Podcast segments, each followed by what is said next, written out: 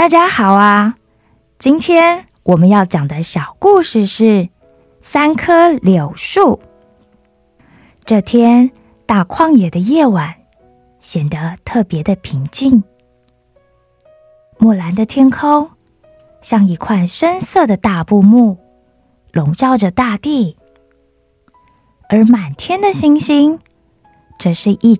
盏给人指引方向的小灯。 过了深夜，月亮移到了这块大布的中间。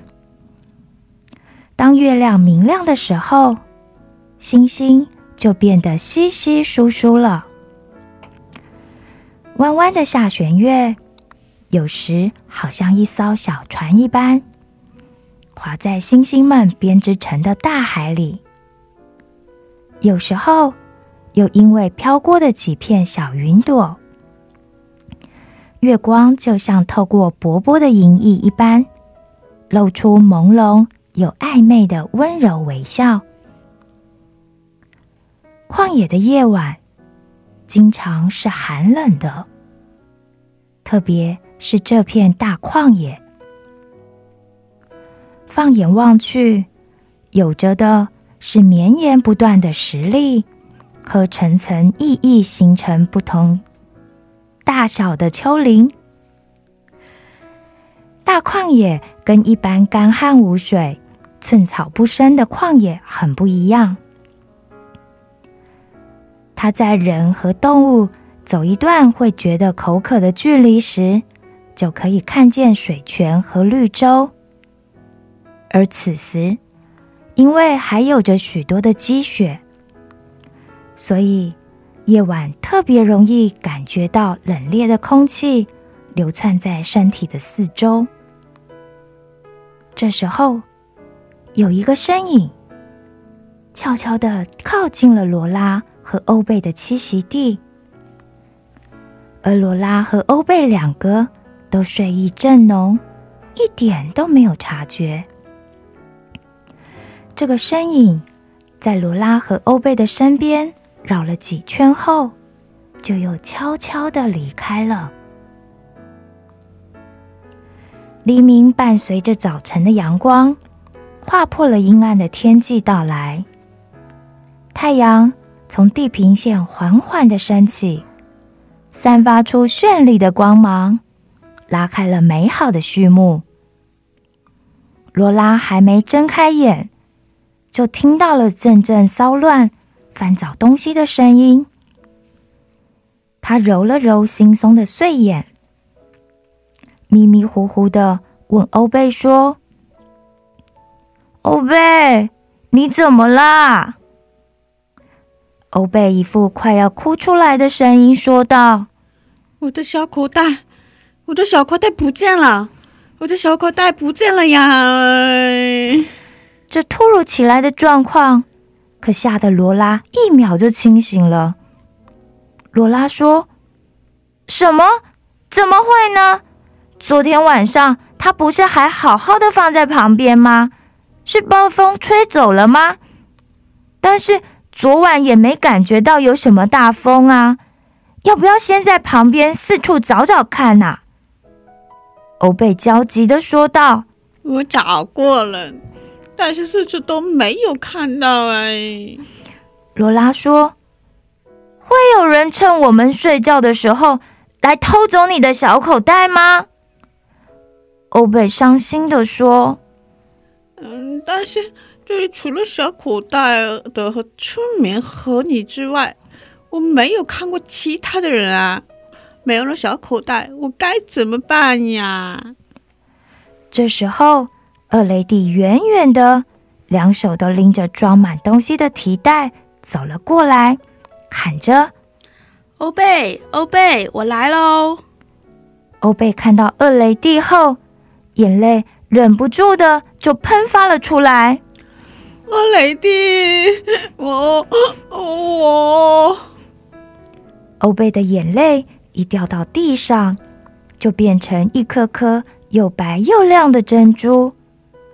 恶雷帝看到欧贝眼泪簌簌的一直掉，就紧张地问说：“欧贝，你怎么了？ 是那个侵入者欺负你吗？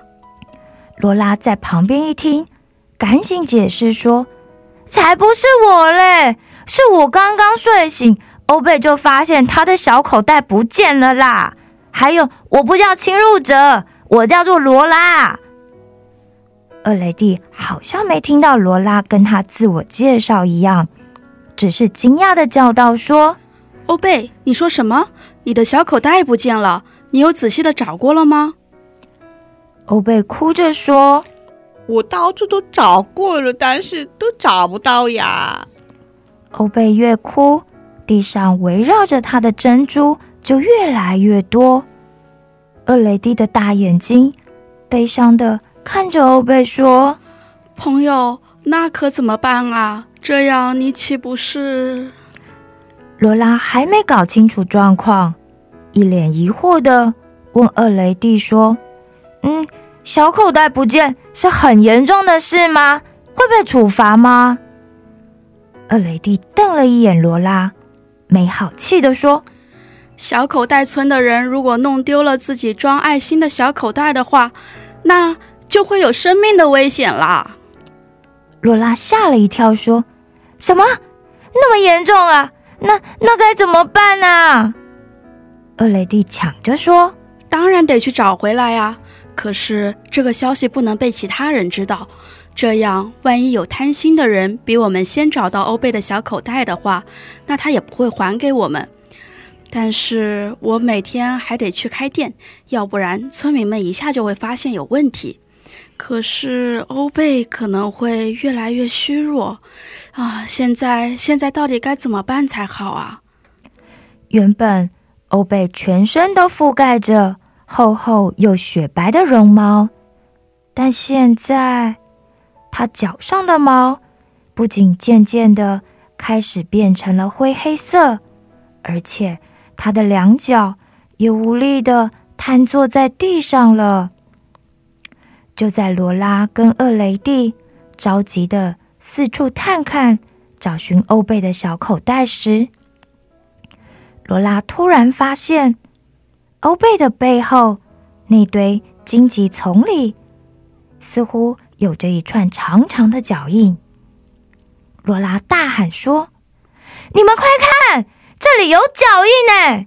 一定是有谁趁我们睡觉的时候来过这里， 拿走了欧贝的小口袋啦！” 二雷蒂赶紧跑过去一看，说：“啊，这看起来不是小口袋村的人的脚印，莫非是传说中在大旷野流浪的野狼的脚印？” 罗拉好奇地问说：“流浪的野狼，他是谁呀？” 二雷蒂说：“我们也没见过他。” 但据说有一群凶恶的野狼出没在这个大旷野，他们会专门寻找情绪特别多的人，然后吃掉他们。其实我们口袋里的爱心还有我们眼泪所变成的珍珠，都应该是很多人想要得到的宝物。看起来欧贝的小口袋有很大的可能是被他们偷走了。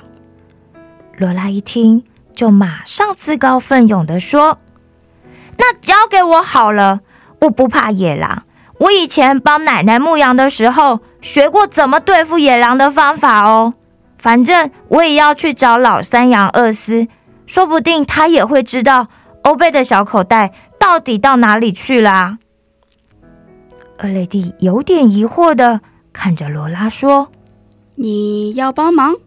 我们可以信任你吗？ 你会不会找到欧贝的口袋后就直接逃跑了呢？” 罗拉没好气地回答：“我如果要那样做的话，昨天晚上就直接拿走就好啦。但是我没有理由那样做啊，欧贝可是救了我的人呢。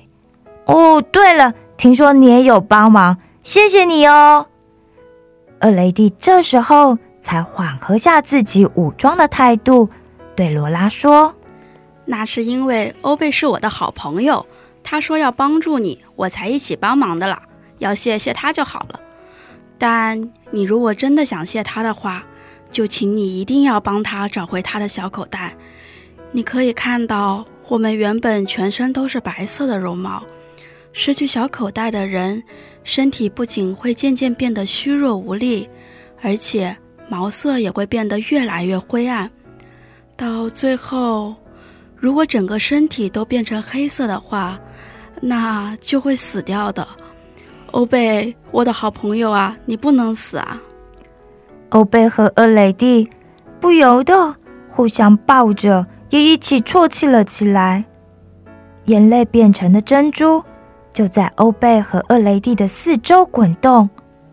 罗拉安慰欧贝和厄雷蒂说：“你们不要担心，我这就出发，我会快去快回的。”厄雷蒂擦了擦眼泪，把他带来的食物交给了罗拉后说：“这是我准备来给你吃的，你待会儿在路上可以吃。”罗拉感激地说：“谢谢你跟欧贝都对我这么好。”厄雷蒂不好意思地说：“没有什么啦，只是一点食物而已。”罗拉说：“奶奶告诉我，这个世界上除了上帝、妈妈还有爸爸他以外，其他的人是没有义务要对我好的，所以不可以把别人的善意当作是理所当然。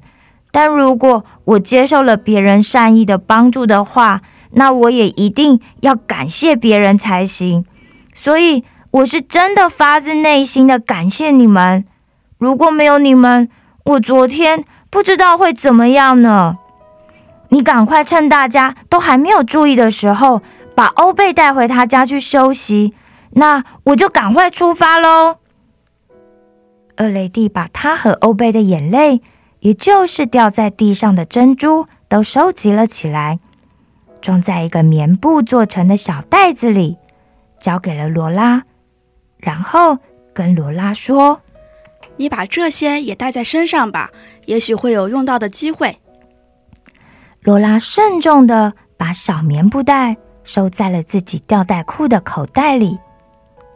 罗拉把欧贝扶起来，让厄雷蒂可以把它扛在身上。他也护送他们到村子的入口后，就转身往大旷野跑去了。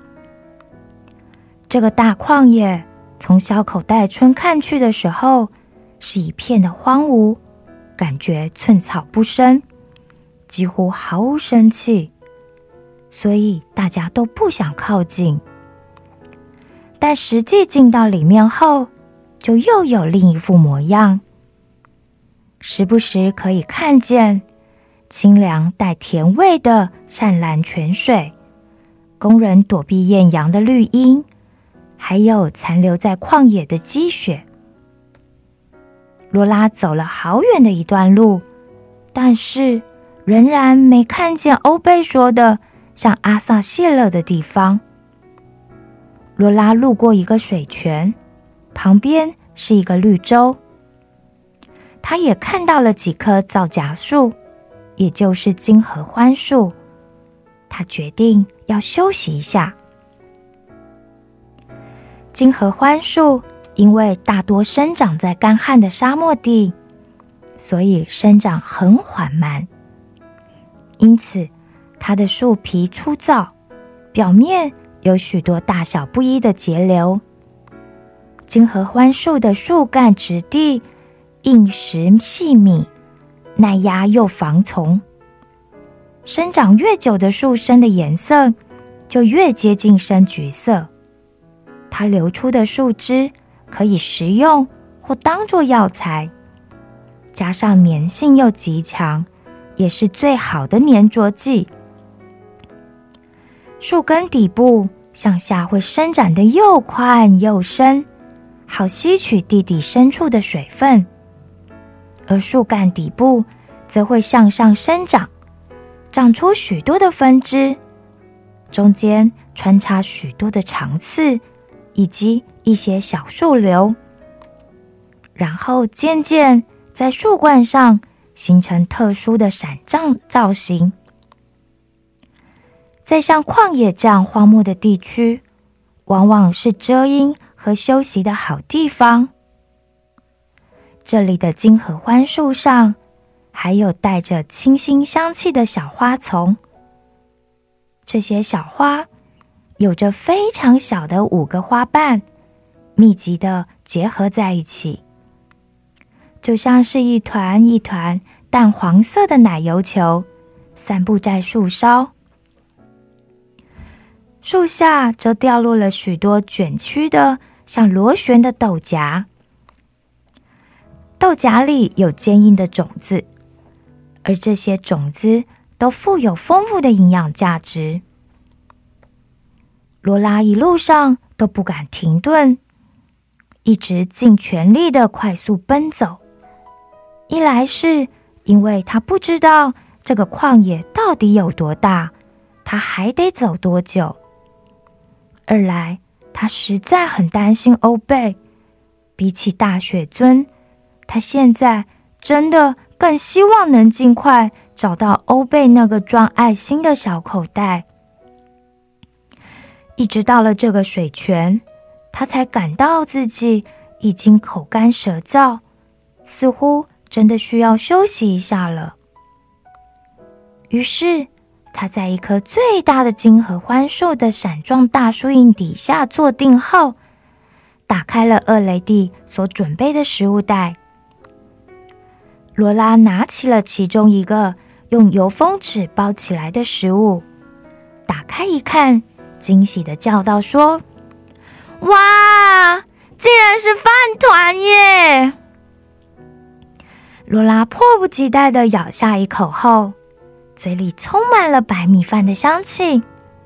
她又兴奋地叫道：“是我喜欢的鮪鱼口味耶！”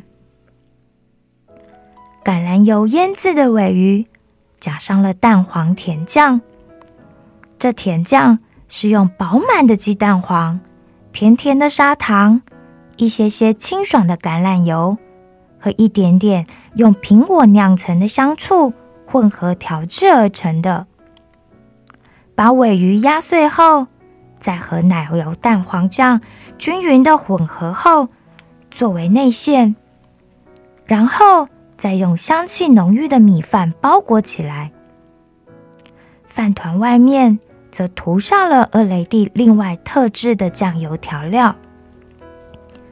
做好后，再用小火煎烤一下，把裹着酱料的米饭烤出一些焦香味，然后再包上一小片海苔就完成了。罗拉开心地吃着饭团，这才注意到水泉的对面有3棵并排的柳树。罗拉边吃着饭团边看着那3棵柳树说：“那3棵柳树好大哦，我从来没看过那么大棵的柳树呢，刚刚怎么都没发现它们呢？”吃完了一颗饭团后，罗拉发现袋子里还有一个，但是她想留着晚一点再吃。她又看了一下食物袋里还有什么呢？里面有一小袋用甜柿做成的柿子干，另外还有一个油封袋。她打开了一个油封袋后，发现是用各种水果干所做成的巧克力。白巧克力裹附着的是一片片风干的横切柑橘，黑巧克力裹附着的则是风干的香蕉片和整颗的草莓。罗拉惊喜地拿起了一片柑橘巧克力，咬了一口后满足地说：“小口袋村的人做的食物怎么都这么好吃啊！能够吃到这些，我真的是太幸福了啦！”其实罗拉小时候曾经有一段时间特别的偏食，只喜欢吃几种特定的食物，所以吃饭时间她就会故意说她吃不下了。但爸爸怕罗拉会肚子饿，而且营养不良，过一会儿就会去拿出其他的食物来给她吃。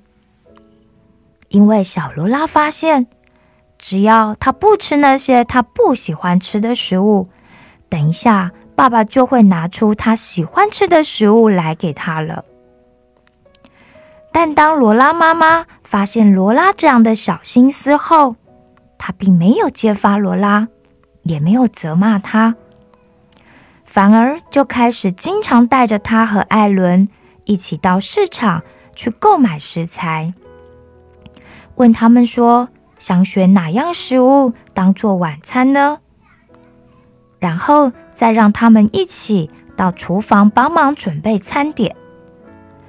就算他们年纪还小，经常把厨房弄得一团乱，罗拉妈妈都不以为意，反而会透过处理食材的过程中，告诉他们一些关于当天所准备的蔬菜、水果或者主食的小故事，并且称赞他们所挑选的那些食物有着漂亮的颜色和鲜美的味道。罗拉和艾伦就会对他们所挑选的食物所做成的料理更感到兴趣。吃饭时，罗拉的爸妈也会把注意力放在他们的身上。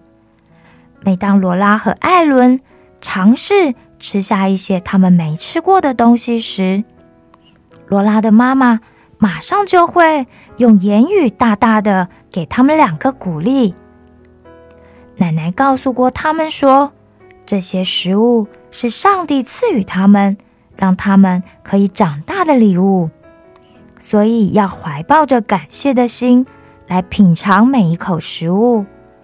而罗拉的爸爸也会说一些小故事，让整个吃饭的气氛变得很愉快。所以罗拉和艾伦就变得越来越享受吃饭的时间了。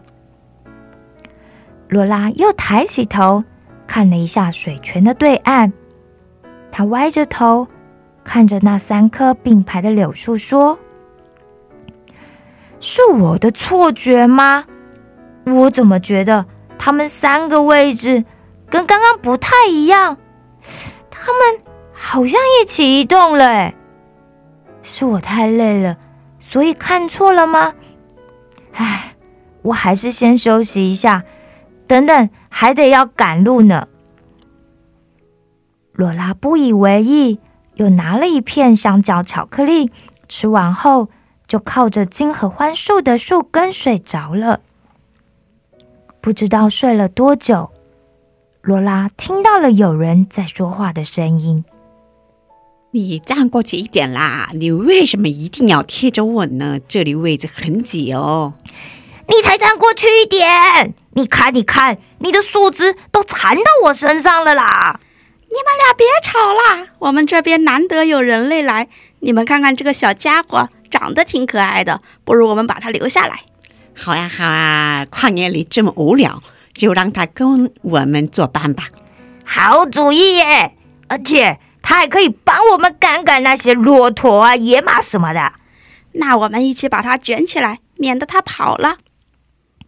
罗拉还在迷迷糊糊之中，就感觉到自己的身体似乎被举了起来。她吓得赶紧睁开眼睛，发现她正被三棵柳树的树枝给卷着，举到了树顶。罗拉叫道，哎，你们在干什么啊？快放我下来！快放我下来！罗拉极力地挣扎着，想要挣脱捆卷着她的柳树枝。嘿，小家伙，你醒啦！你从现在开始就要留下来跟我们作伴喽！嘿嘿，小家伙，你千万不要想逃跑啊，因为你是逃不出我们的柳树条的。哎呀，小家伙，我警告你，你最好不要再挣扎喽！你一直乱踢乱动的，会弄伤我们的树枝啦。罗拉紧张地说道，那你们先放我下来呀，这里好高哦，我要摔下去了啦。你不会摔下去的啦，我们三个可是有好好的紧紧抓住你呢。是啊，你大可以放心，我们的柳树枝可以很坚固的呢，我们只是想让你看看旷野漂亮的风景啊。就是啊，你看看这里有多美，一望无际，视野又辽阔，你一定会喜欢上这里的。罗拉生气地说：“我才不呢，这里什么都没有，哪有什么好啊！你们快放我下来啦！”这里有清凉的水泉，还有可以遮阴的树，最重要的是还有我们啦！罗拉还是生气地叫道：“你们是谁呀？我又不认识你们，你们干嘛抓住我？我警告你们哦，赶快放了我，我还有重要的事要去阿萨谢勒啦！”阿萨谢勒，你自己要去阿萨谢勒，那里很危险，很远啊！就是啊，就是啊，你自己去不了阿萨谢勒的啦，所以跟我们在一起才是最安全的。再说，你们的事哪有我们重要啊？我们才不会放了你呢！我们需要有人来帮我们赶走那些想吃我们的骆驼和野马，所以你得留下来，帮我们赶走那些讨人厌的动物，一直跟我们在一起喽。但比起骆驼和马，我更讨厌那些不请自来的蜥蜴呢。它们总是喜欢爬到我们身上，弄得我很痒，连问都没问过我们，真的很没礼貌。哎呀，不管干什么都好，总之留它下来应该是可以帮到我们的，对吧？罗拉灵机一动，就赶紧说：“那你们先放我下来啊！你们不放我下来，我怎么帮你们赶啊？”你说的是哦，你在上面就保护不了我们了。好吧，那我们先放你下来，但是你不要想逃跑啊。原本罗拉小脑袋里一直想着，她下来后就要趁机逃跑的。结果，当三棵柳树一把她放到地面，她拔腿要往后跑时，却马上跌倒了。因为他没发现自己的两个脚踝早就被柳树的树枝给缠着，根本就跑不了了啊。你别想要逃跑哦，我们的柳树枝可不是你可以轻易的挣脱的呢。我才没有啦，只是你们说的那些动物，我根本就不知道怎么赶走他们啊。而且你们不是会走路吗？那你们为什么不逃跑就好啦？就是不行啊，我们就是离不开这个水泉，所以才需要你嘛，因为我们只能绕着这个水泉边移动。你是不是不想帮我们，所以才敷衍我们，叫我们自己逃跑啊？不管，你如果不帮我们想个办法，我们是不是放你走的啦？不是啦，我是真的想帮你们，但你们说的那些什么骆驼啊、马跟蜥蜴经常会来吗？我们也不知道他们什么时候会来，只是他们经过的时候就会来吃我们几口。你看看，我的叶子原本长得多漂亮啊，但每次只要他们来了之后，叶子就会被他们啃得东缺一块、西缺一块的，都变丑了啦。对呀，尤其是骆驼，他们真的是什么都吃哎，连有刺的仙人掌都吃得下去。他们真的能吃耶，对吧？我听说他们的嘴里有大的无比的牙齿耶。我还听说他们嘴里有许多坚硬的大肉刺耶。三棵柳树七嘴八舌的一直讨论，罗拉好不容易才找到了空隙，插进去问说：“哎，等等，不好意思。”打断你们三位聊天一下哦，那你们知道他们害怕什么吗？害怕是什么呀？他们为什么要害怕呢？害怕可以拿来做什么呀？罗拉搔搔头说：“害怕就是……哎，我该怎么解释呢？”这下罗拉可遇到难题了。她知道什么是害怕，但是他不知道怎么跟三棵柳树解释害怕。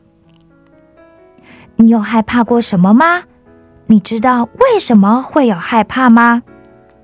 下次请继续收听《阿尔戈布森林的秘密》第2季《阿萨谢勒》哦。